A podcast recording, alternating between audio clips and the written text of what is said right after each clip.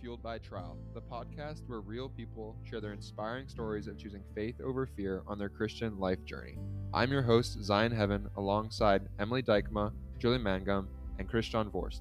We're going to embark together on a transformative exploration of faith, courage, and the power of God's love. Each episode, we invite guests from all walks of life, united by one common thread their unwavering trust in God throughout life's most challenging trials. We believe that through their testimonies, you'll find strength, hope, and a renewed sense of purpose. Join us as we dive deep into personal accounts of overcoming adversity, battling doubts, and discovering the extraordinary miracles that can emerge from even the darkest valleys. Fueled by Trial is not just a podcast, it's a testament to the work of the Holy Spirit in lives of believers.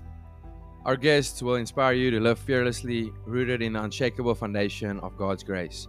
So grab your headphones and get ready to embark on a transformative journey filled with wisdom, inspiration, and a renewed passion for living a faithful life.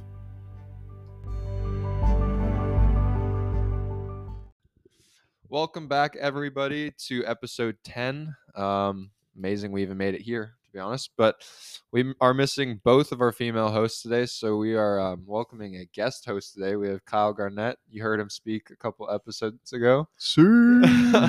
um, still got Christian here with us. He rushed back from a tennis tournament. He was eating a chocolate muffin about two minutes ago. Thanks. But- yeah, that was fi- that was fire. yeah, I bet. Looked like it. Uh, we have a welcome welcome our guest today, Luke Eberle, uh, also on the men's soccer team. Uh, he was uh, Kyle's roommate. No, not his roommate. Teammate. Teammate. There we go.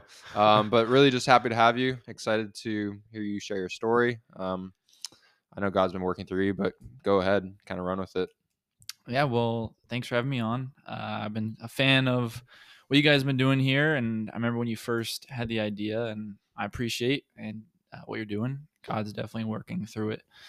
Well, like you guys said, uh, I'm on the men's soccer team, but much of our lives we lived prior to coming to college. So I'm happy to kind of explain how I got here. Uh, the Lord has definitely used sports and use different avenues or circles or people in my life to impact me and hopefully I in turn could have impacted them. But I'll start with honestly just more in a perspective of gratitude that I had people in my life from a young age who were pouring into me who were strong uh, biblical men. And I think that was really what impacted me. Most of those people were coaches or they might have been teachers in school and i think that's really been a testimony that god uses people in, in whatever circles you're in. Uh, sometimes they might be influential or sometimes they might just be someone that you're in close contact with like your english teacher uh, in my case. Mm. so i can start back there. Uh, my dad always said that he needed people in in my life to help raise his children and i think i've always really respected that attitude. So he's he's allowed people to come in my life and trusted different adults to mentor me and it starts back to to coaches back when when i was a kid and i was a multi-sport athlete. That's no like thing i'm boasting about. My dad was just kind of like sign up for as much as you can and play as much as you can and kind of took that and ran with it so i played uh, basketball lacrosse and soccer for as long as i could soccer ended up being the sport that I stuck with. I think the only reason I did stick with it was just because I liked the people I was playing with. And I think you guys can relate. At some point, you have to take your sport to a next level and you have to get to circles where you get exposure, you get to meet people that can help you get to the next step. Mhm. And I really made that decision in junior year of high school. And I think I put that off much later than my peers or different people that even I, I play soccer with now. But uh, I made the decision junior year of high school, and I think that was that was a really at the time a super super hard decision because I was leaving much of what I knew. I was leaving a lot of the mentors I had talked about earlier to go into environments that were definitely new, and it took a change where soccer became kind of like the the prime focus of your life and i think as christians we know that that's a balance we need to strike of your sport becoming your everything. And I Mm. think that's a battle that when you get into sports at a serious level at a young age, that is really where you have to start recognizing that wow, this is uh this can really take over my emotional being, my my spiritual thoughts, uh, my relationships, and I by no means did that well uh, when I was in high school. I'm hopefully doing it better now, but it's a fight every single day, and I think much of us here can relate to that. Mm. But the way that God definitely worked in high school was was providing the pathway to liberty, and I love sharing this story because it is 100% the area where I've seen God's working hand above all else. Uh, I, like I said, kind of switched to a team that was able to give me more exposure, and that was a great decision. But through the recruiting process, it was hard to really see what was the right decision or what schools to choose because when you're in the recruiting process, everyone tells you what you want to hear. Every coach, it doesn't matter whether you're at a secular school, the coach is a Christian, the coach is one of the most angriest people in the world. But when you're in those, have, having those phone calls originally with coaches, you're going to be the best thing that ever happened to the program. Mm. Most likely you won't be, but they'll tell you and they'll make you feel that way. So it was hard to decipher what was truth, what were people telling me that actually I could believe. And I think that's a hard place to be when you're younger. I didn't really have a lot of help. Um, my parents were not in that world, so it was up to me to figure it out. I had one mentor who I'm super grateful for. His name is Dave Brandt. Uh, he coached at Navy and he went, went on to play coach professionally, and then he is back coaching at Bucknell University. And he's one of the few people in college soccer that's a strong Christian that I trust, and uh, he was a strong mentor to me. And I knew him well, and he basically helped me a ton through the recruiting process, and he gave me tons of advice. And I basically said, "Look, coach." I'm tired of talking with these coaches and feeling like I'm not really getting anywhere or visiting a school and thinking this is definitely not the place for me. And I came to the conclusion that the thing that I wanted to look for the most in the recruiting process was a strong Christian man as the coach. So that didn't mean I wanted to go to a Christian university. That didn't mean that that was like what I needed. I basically felt if there was a strong Christian coach leading a program, then I could respect him. And my criteria was always that I want to be able to invite my coach to my wedding. That was like my my one thing that I always believed through the recruiting process That's That- happening soon too. that, that's what I wanted to do. And I that was what I stuck to. And that's what I told Coach Brandt. I said, This is what I really want to look for. I'm tired of the recruiting process. Is there any way you can help me out? He ended up giving me four different team, four different programs that he really respected. And one of those coaches was Coach Finley, who's my current coach, uh, but he was at Davidson. And I had reached out to him. Um, little background: I was trying to reach out to Liberty because I thought if I'm looking for a Christian coach, a Division One uh, school like Liberty is probably a good place to start. but I was getting nowhere with that. Uh, I don't know what was happening. I just couldn't get in contact. I couldn't uh, get any leeway or steps forward into getting you know my foot in the door. So I really for a year had written off Liberty, and I was I was fine with that. Like I was like it just it's not meant to be. Um, but I I prayed. I was like Lord, just guide me like wh- where you want me to go. And this is where it really gets crazy because uh, I'm in contact with Coach Kelly for about two weeks, and he's at Davidson. And I'm like, I don't know if I can really get into Davidson. That's a great school academically, but um, we'll see where it goes. And he ends up calling me two weeks later, and he says, I have the job at Liberty. And in that moment right there, I knew this is a school I was looking at before. I have uh, recommendations from people that I trust, and he basically, I was like, I know this is where I want to go.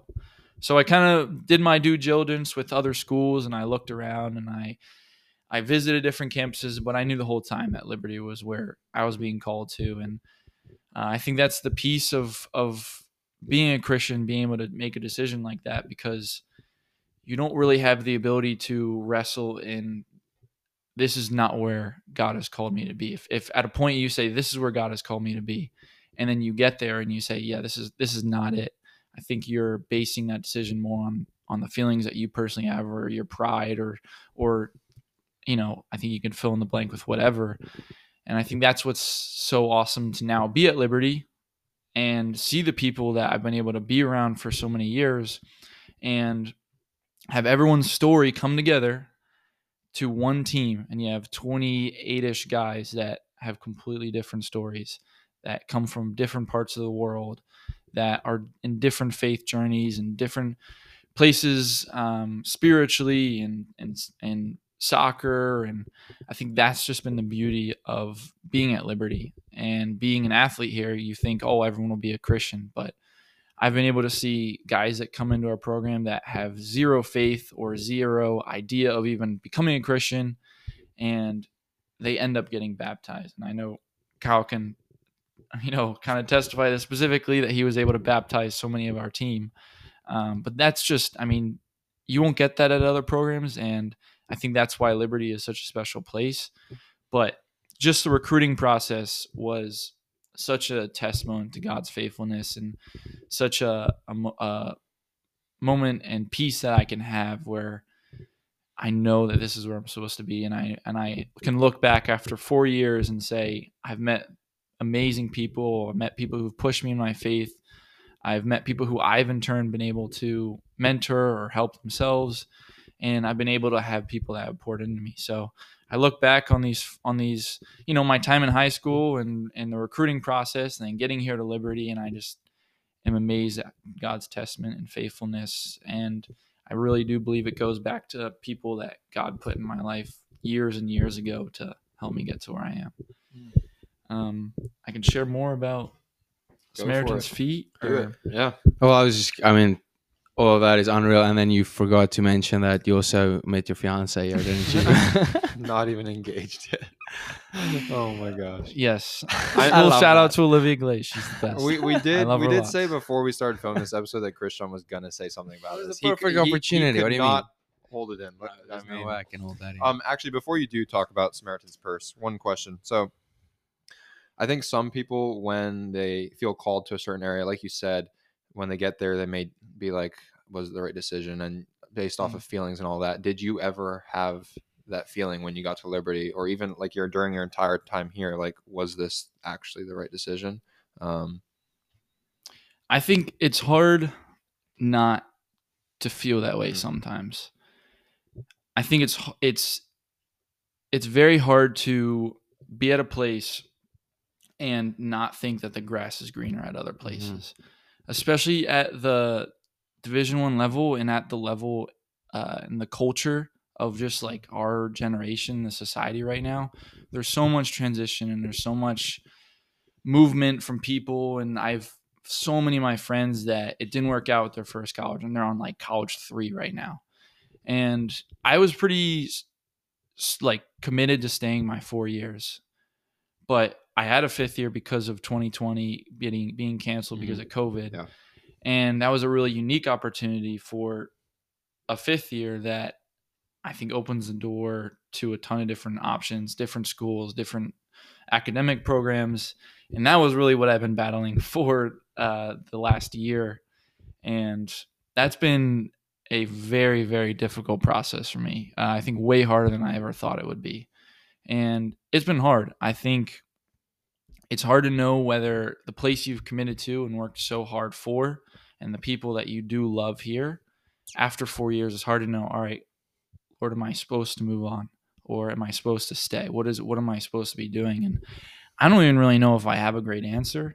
I think at some point you pray and you ask god for like clarity but you know you you basically end up making a decision. I think the the clarity that i sought for came in a different way than i probably had imagined it would happen. And i think that has been hard because i think it doesn't give you maybe the reassurance that man this is really 100% what i want. And it's not what i had at the very beginning. To when i was in high school i knew 100% this is what i want. Mhm. but for the fifth year it's it's it's difficult and it's hard to know what am i supposed to do? And ultimately kyle knows but i've i'm staying at liberty Mhm. which i'm super super grateful for and i'm super happy about and it's i love people i'm here with and i by no means uh, think that that was a wrong decision, but it's so easy to see other people and compare yourself to other people and say maybe the grass is greener over there. Maybe that coach can give me more. Or maybe there's something uh, better with that program. It's really hard. Um, And I think um, I can kind of relate, and I'm sure everyone can. When you make decisions, you know, God doesn't out of a cloud in a voice say, "This is the decision." But if you do pray and um, seek Him in that, you can oftentimes look back and see how He was in that decision. You Mhm. can't always see that in the kind of looking into the future, but if you look back in your life, you can see how He's He's been guiding you every step of the way, and um, even when you make those decisions that you're not sure about, like you can trust that He's in that, and then eventually you'll see it. for sure.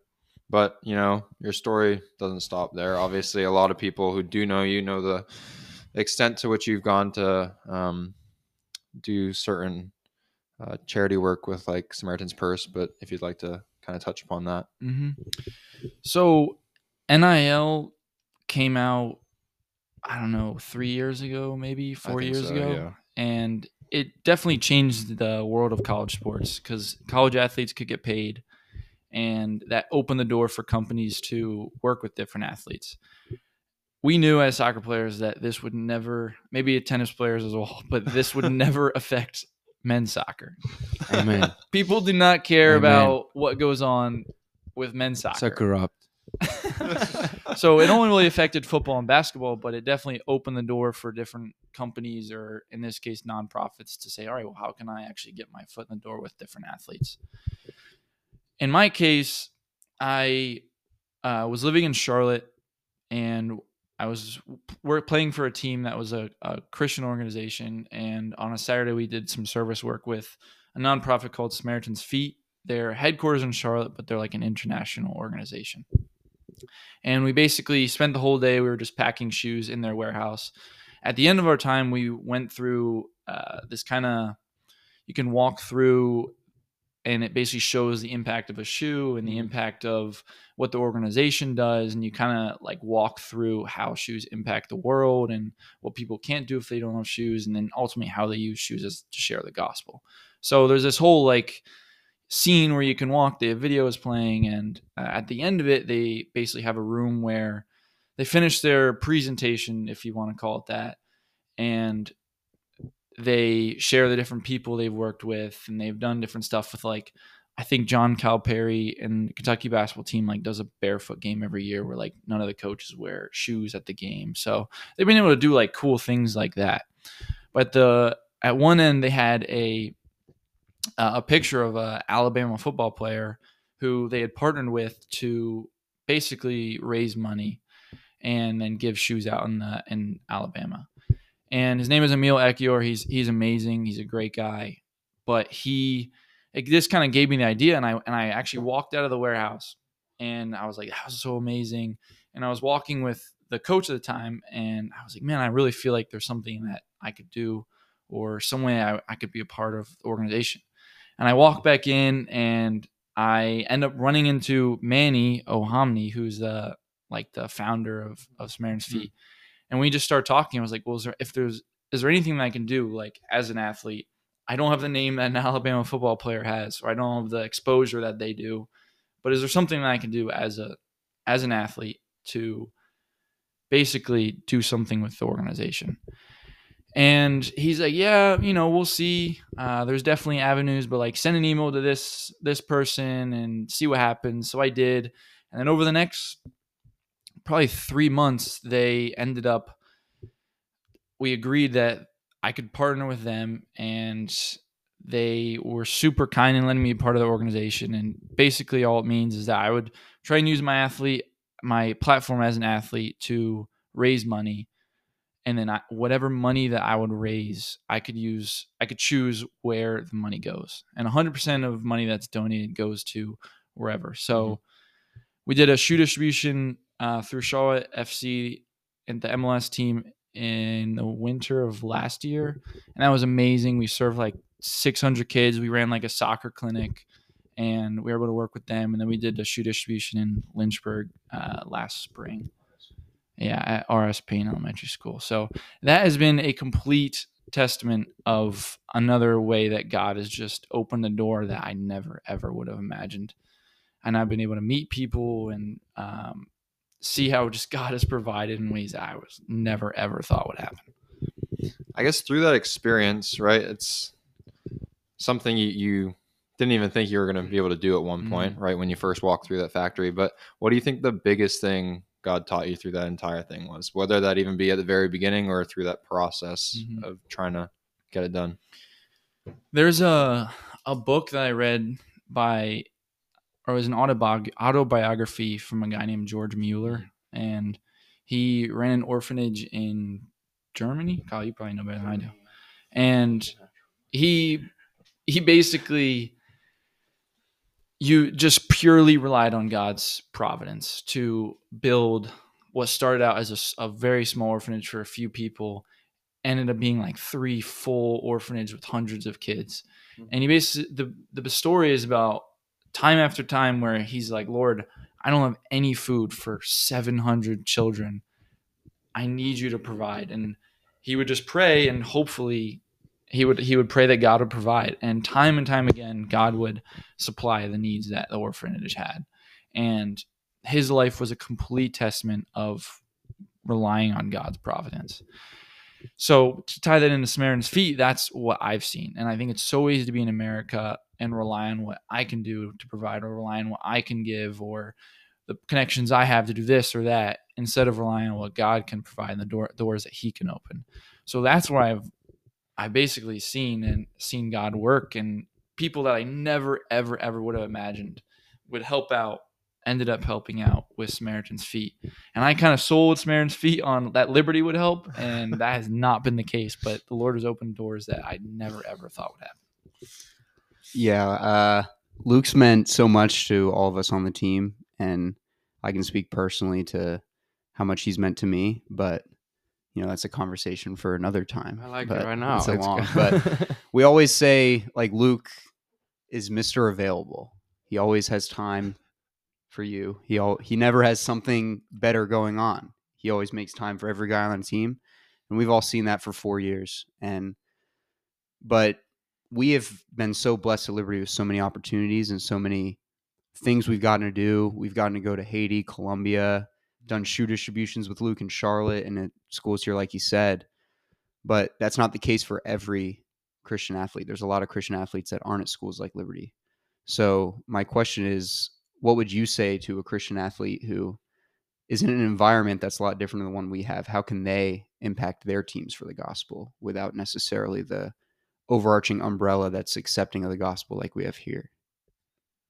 I think the beautiful part about sports is very rarely, I don't think there's really another time that you would be around people the same age as you for hours a day and you can really gain the respect of your peers. I don't really think there's a environment when you're older or in a school setting or whatever. I don't think there's an environment where you're as close with a group of 25 guys. So the beauty in that is I believe speaking for someone who's at a Christian school, so it's I'm kind of just projecting probably something, but I think if you stand on the the morals and you stand on the convictions that you have in a in an environment that might not necessarily at first be uh, kind to someone who is a Christian, I think people will respect you far more by the morals that you stand on than going with the pack. And I remember the the documentary on Florida and Tim Tebow and how he would go out with parties and they would say, no, like he doesn't drink. And I love hearing stories like that, or he doesn't, you know, do this with girls.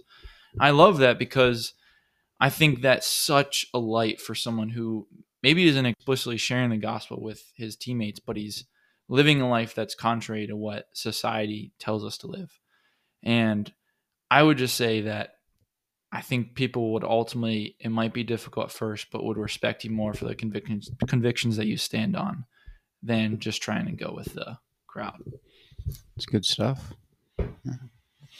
I think one of the like big themes I've seen, you kind of touched upon it both times, but with, you know, agreeing to do your fifth year here at Liberty and then also kind of your journey with Samaritan's Feet is really at times we I think Christians become stagnant right? Just kind of waiting for God to move. Um, and I think sometimes we do need to step out in faith and trust He's going to move because He has called us to really just be a servant for Him. Um, and I think it's seen in both ways, right? Um, you kind of touched upon it. I think a lot of us have those times in our life where you know sometimes you just have to move, and then God truly works through those those, experience, those experiences.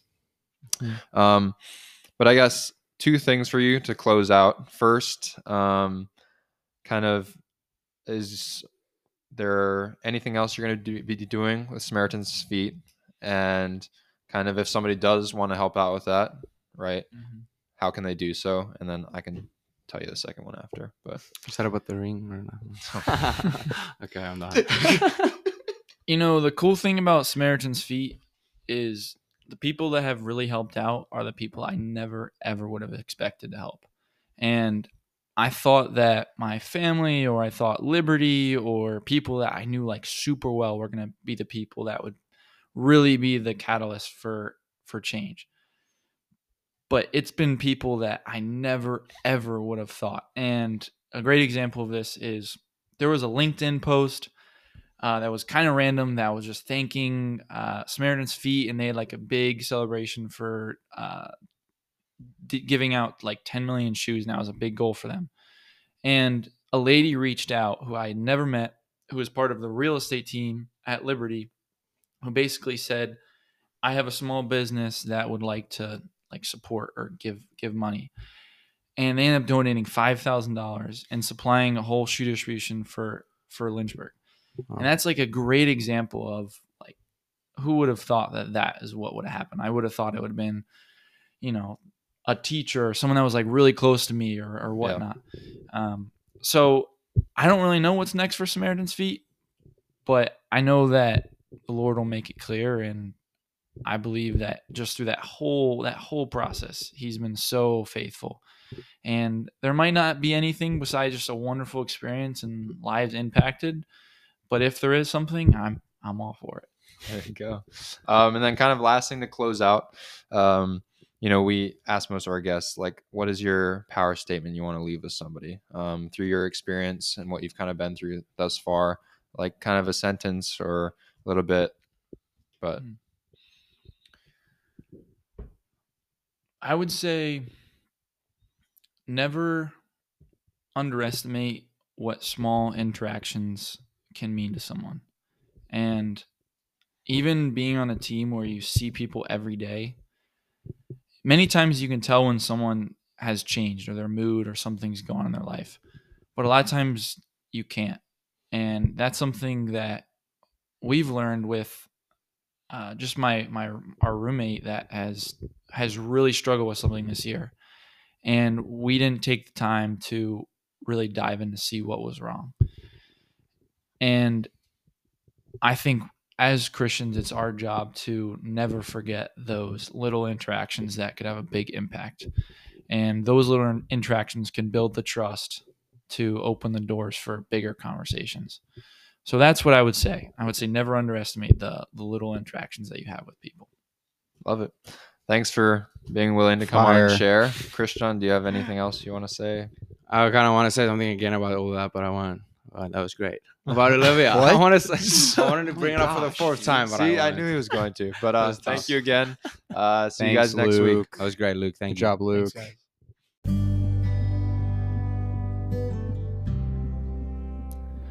Thank you for tuning in to Fueled by Trial, where faith triumphs over fear, one story at a time.